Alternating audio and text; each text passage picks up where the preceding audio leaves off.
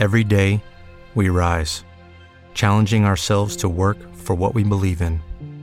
At U.S. Border Patrol, protecting our borders is more than a job, it's a calling. Agents answer the call, working together to keep our country and communities safe. If you're ready for a new mission, join U.S. Border Patrol and go beyond. Learn more at cbp.gov/careers. Are you struggling to come up with original content week in and week out? Start a podcast. Interview your ideal clients, let them talk about what they care about most, and never run out of content ideas again. Learn more at sweetfishmedia.com. You're listening to B2B Growth, a daily podcast for B2B leaders. We've interviewed names you've probably heard before, like Gary Vaynerchuk and Simon Sinek, but you've probably never heard from the majority of our guests. That's because the bulk of our interviews aren't with professional speakers and authors. Most of our guests are in the trenches leading sales and marketing teams. They're implementing strategy, they're experimenting with tactics, they're building the fastest growing B2B companies in the world. My name is James Carberry. I'm the founder of Sweetfish Media, a podcast agency for B2B brands, and I'm also one of the co hosts of this show. When we're not interviewing sales and marketing leaders, you'll hear stories from behind the scenes of our own business. We'll share the ups and downs of our journey as we attempt to take over the world. Just kidding. Well, maybe. Let's get into the show.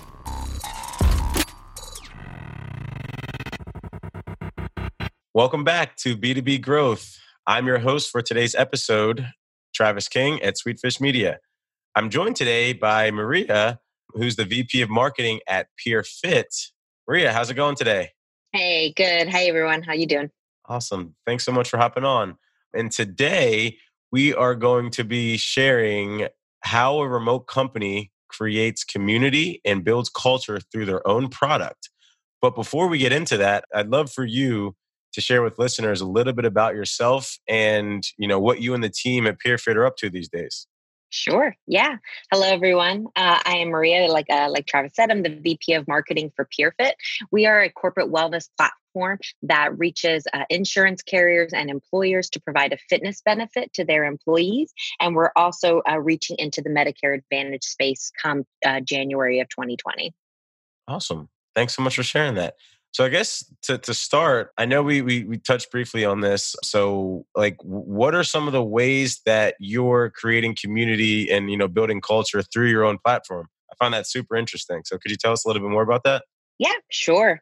Yeah, so I think one of the unique things about PeerFit is that we're uh, we are a fully remote company. So everybody works uh, works from their home or coffee shops or or co-work spaces, and so we all and we all work different hours, right? We're spread out ac- across the country. So, one of the things that we have found is that our platform, which is um, our own fitness benefit that our insurance carrier provides us, is a way for us to really come together. Uh, some of us do travel quite a bit. And so, when we are in locations where other team members are, we definitely take an opportunity to schedule workouts with each other, work days with each other. And that's how we really use our platform to come together as a team and really and really utilize the product to really build that culture and community with each other. Got it. And in terms of, you know, how you guys connect, right? So like it's not like you're how can you do workouts if you're all remote? Like how does that fit in? Because it seems like there's a a thread of okay, like how can you tell us a little bit about how that works? Sure. Yeah. So I think for a lot of us, those of us that are, you know, all of us are remote, but some of us do travel quite a bit. So when we're in other other cities or other locations where there are other team members, we definitely make a point to try and meet up with each other to to schedule workouts together. We want to take that opportunity to not only continue to use our own product, but use it together because it's really about that's kind of why we were named PeerFit, where we put the peer in PeerFit. We we really wanted to figure out how to uh, how to build community through our product, and that was one of the ways that we realized that we could do that by just holding each other accountable for our workouts. I know that if I'm going to go work out, I'm definitely going to show up if somebody's there waiting for me or someone invited me to a workout. So that's a really great way for us to not only continue to build that camaraderie and create conversation with our teammates, but also just continue to hold us accountable and stay healthy at the end of the day, right? We want to continue to stay active. And it's a lot easier to do that when you've got someone kind of pushing you and motivating you to do so. So when we talk about how we stay, you know, how we stay connected as a team, as, as teammates, we definitely use our product, our own product and platform uh, to do that, to stay connected. And, and we enjoy kind of sharing our workouts and sharing the, the classes that we like to talk about, even if we're not in the same city.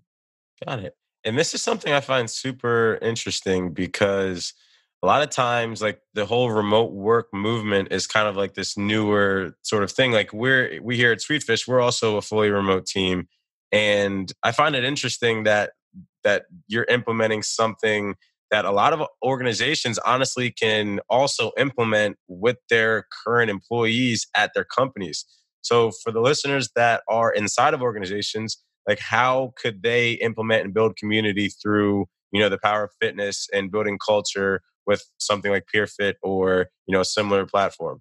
Yeah, I think you know, I think what it, what it boils down to is you see your coworkers probably the majority of time, right? We spend time, more time with our coworkers and at our companies than sometimes we do with our own families, and so they be they definitely become a second family for you. So being able to find those similarities and those those things that you can find commonalities with is really important. And a lot of times you don't want to just keep talking about work, right?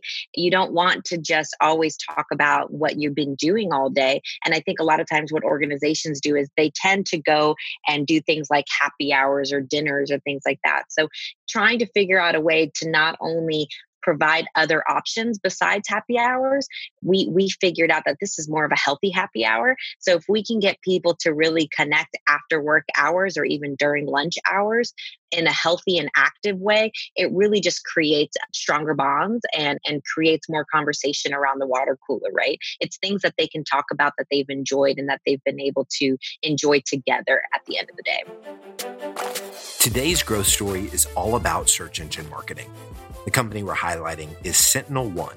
This challenger cybersecurity brand was set out to disrupt the endpoint protection space. Their brand was top notch, their product was innovative, but they were struggling to gain traction online in an already developed industry. Then they found Directive Consulting, a B2B search marketing agency. Within the first quarter of working with Directive, Sentinel One was able to increase their organic traffic by 128% and overall lead volume by an outstanding 251%.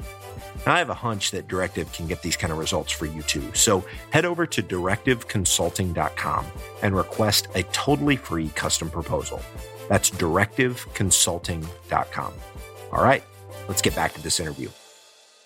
I, we also touched on this a little bit uh, during uh, the the prep of this, and like I'm also curious, like when it comes to reaching, you know, the decision makers, you know, from a marketing point of view, right? Like, how do you guys go about doing that at, at PeerFit? I know it was kind of like, well, yeah, it's a two sided platform. We also have to reach people, but then also have to reach the organizations. So, like, as a B two B marketer, like, how are you currently reaching, you know, these, you know, HR decision makers with, you know, a fully remote team? And I'm curious to hear. Yeah, absolutely. Yeah, I always like to say that PeerFit is a B2B 4C company because while we sell to while we sell to organizations and insurance carriers at the end of the day we're marketing and engaging with the end consumer. And so who's being provided the the platform the product through their either health benefit or through their corporate wellness program. So we have as b2b marketers we have a bit of a challenge in front of us because we're also kind of b2c marketers at the same time. So the way that we do that is one we definitely have a lot of lead generation and growth marketing tactics that we're employing through our marketing campaigns and initiatives. So we're constantly looking for ways to reach those decision makers, either through digital or through traditional methods of marketing and PR.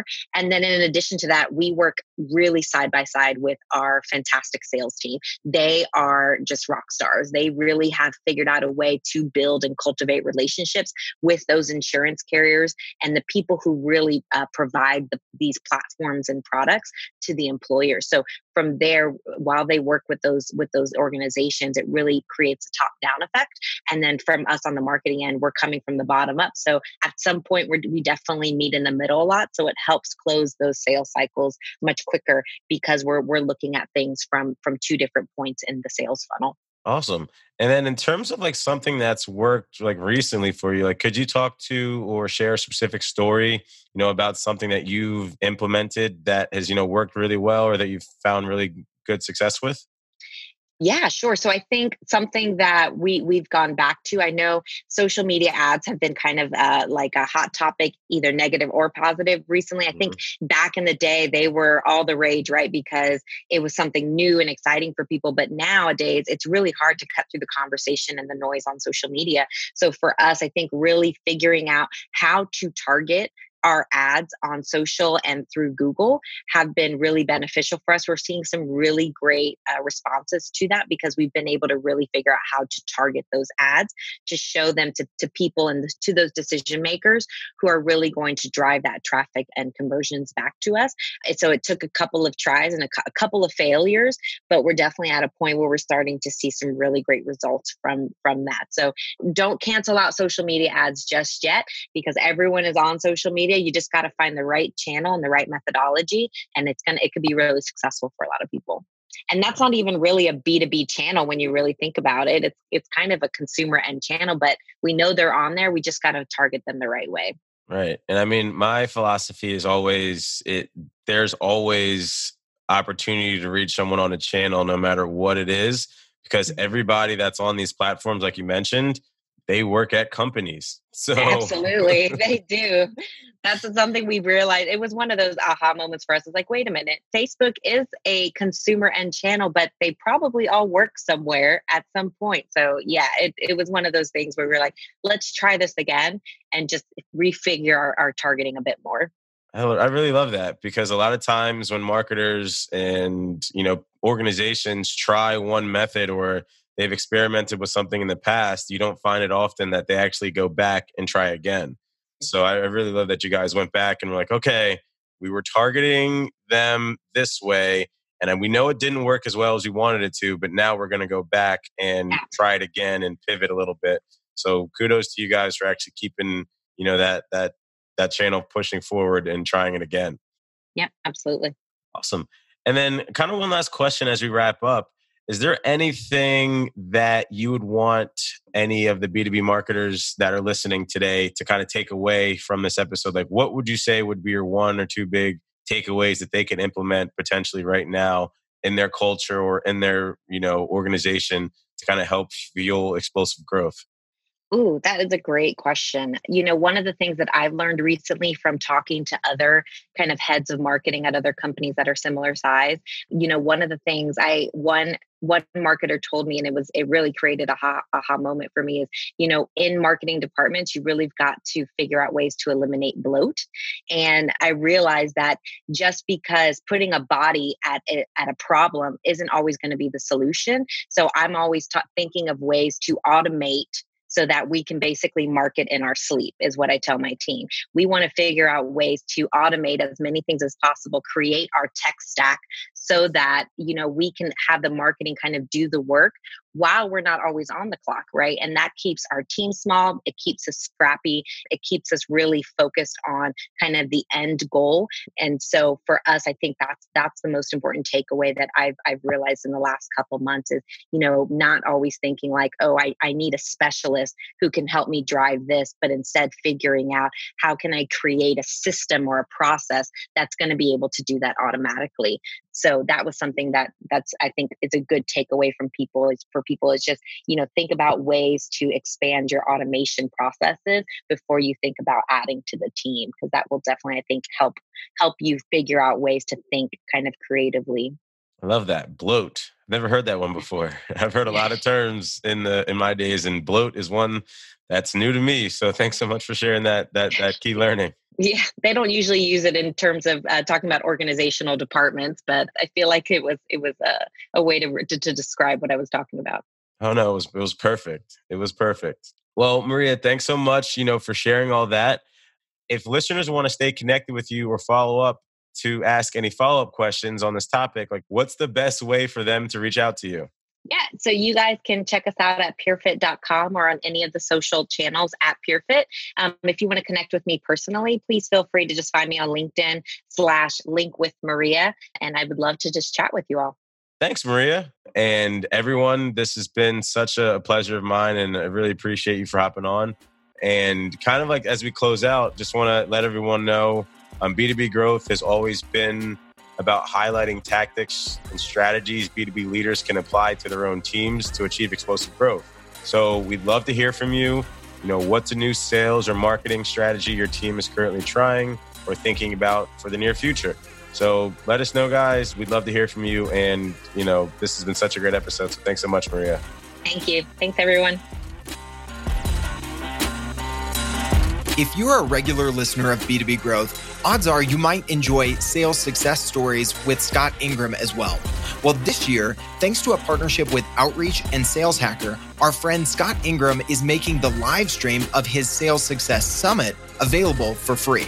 The event is on October 14th and 15th, featuring 13 presentations and five panels, all presented by top performing B2B sales professionals. You can check it out and register at top1.fm slash live. That's top, the number one dot FM slash live.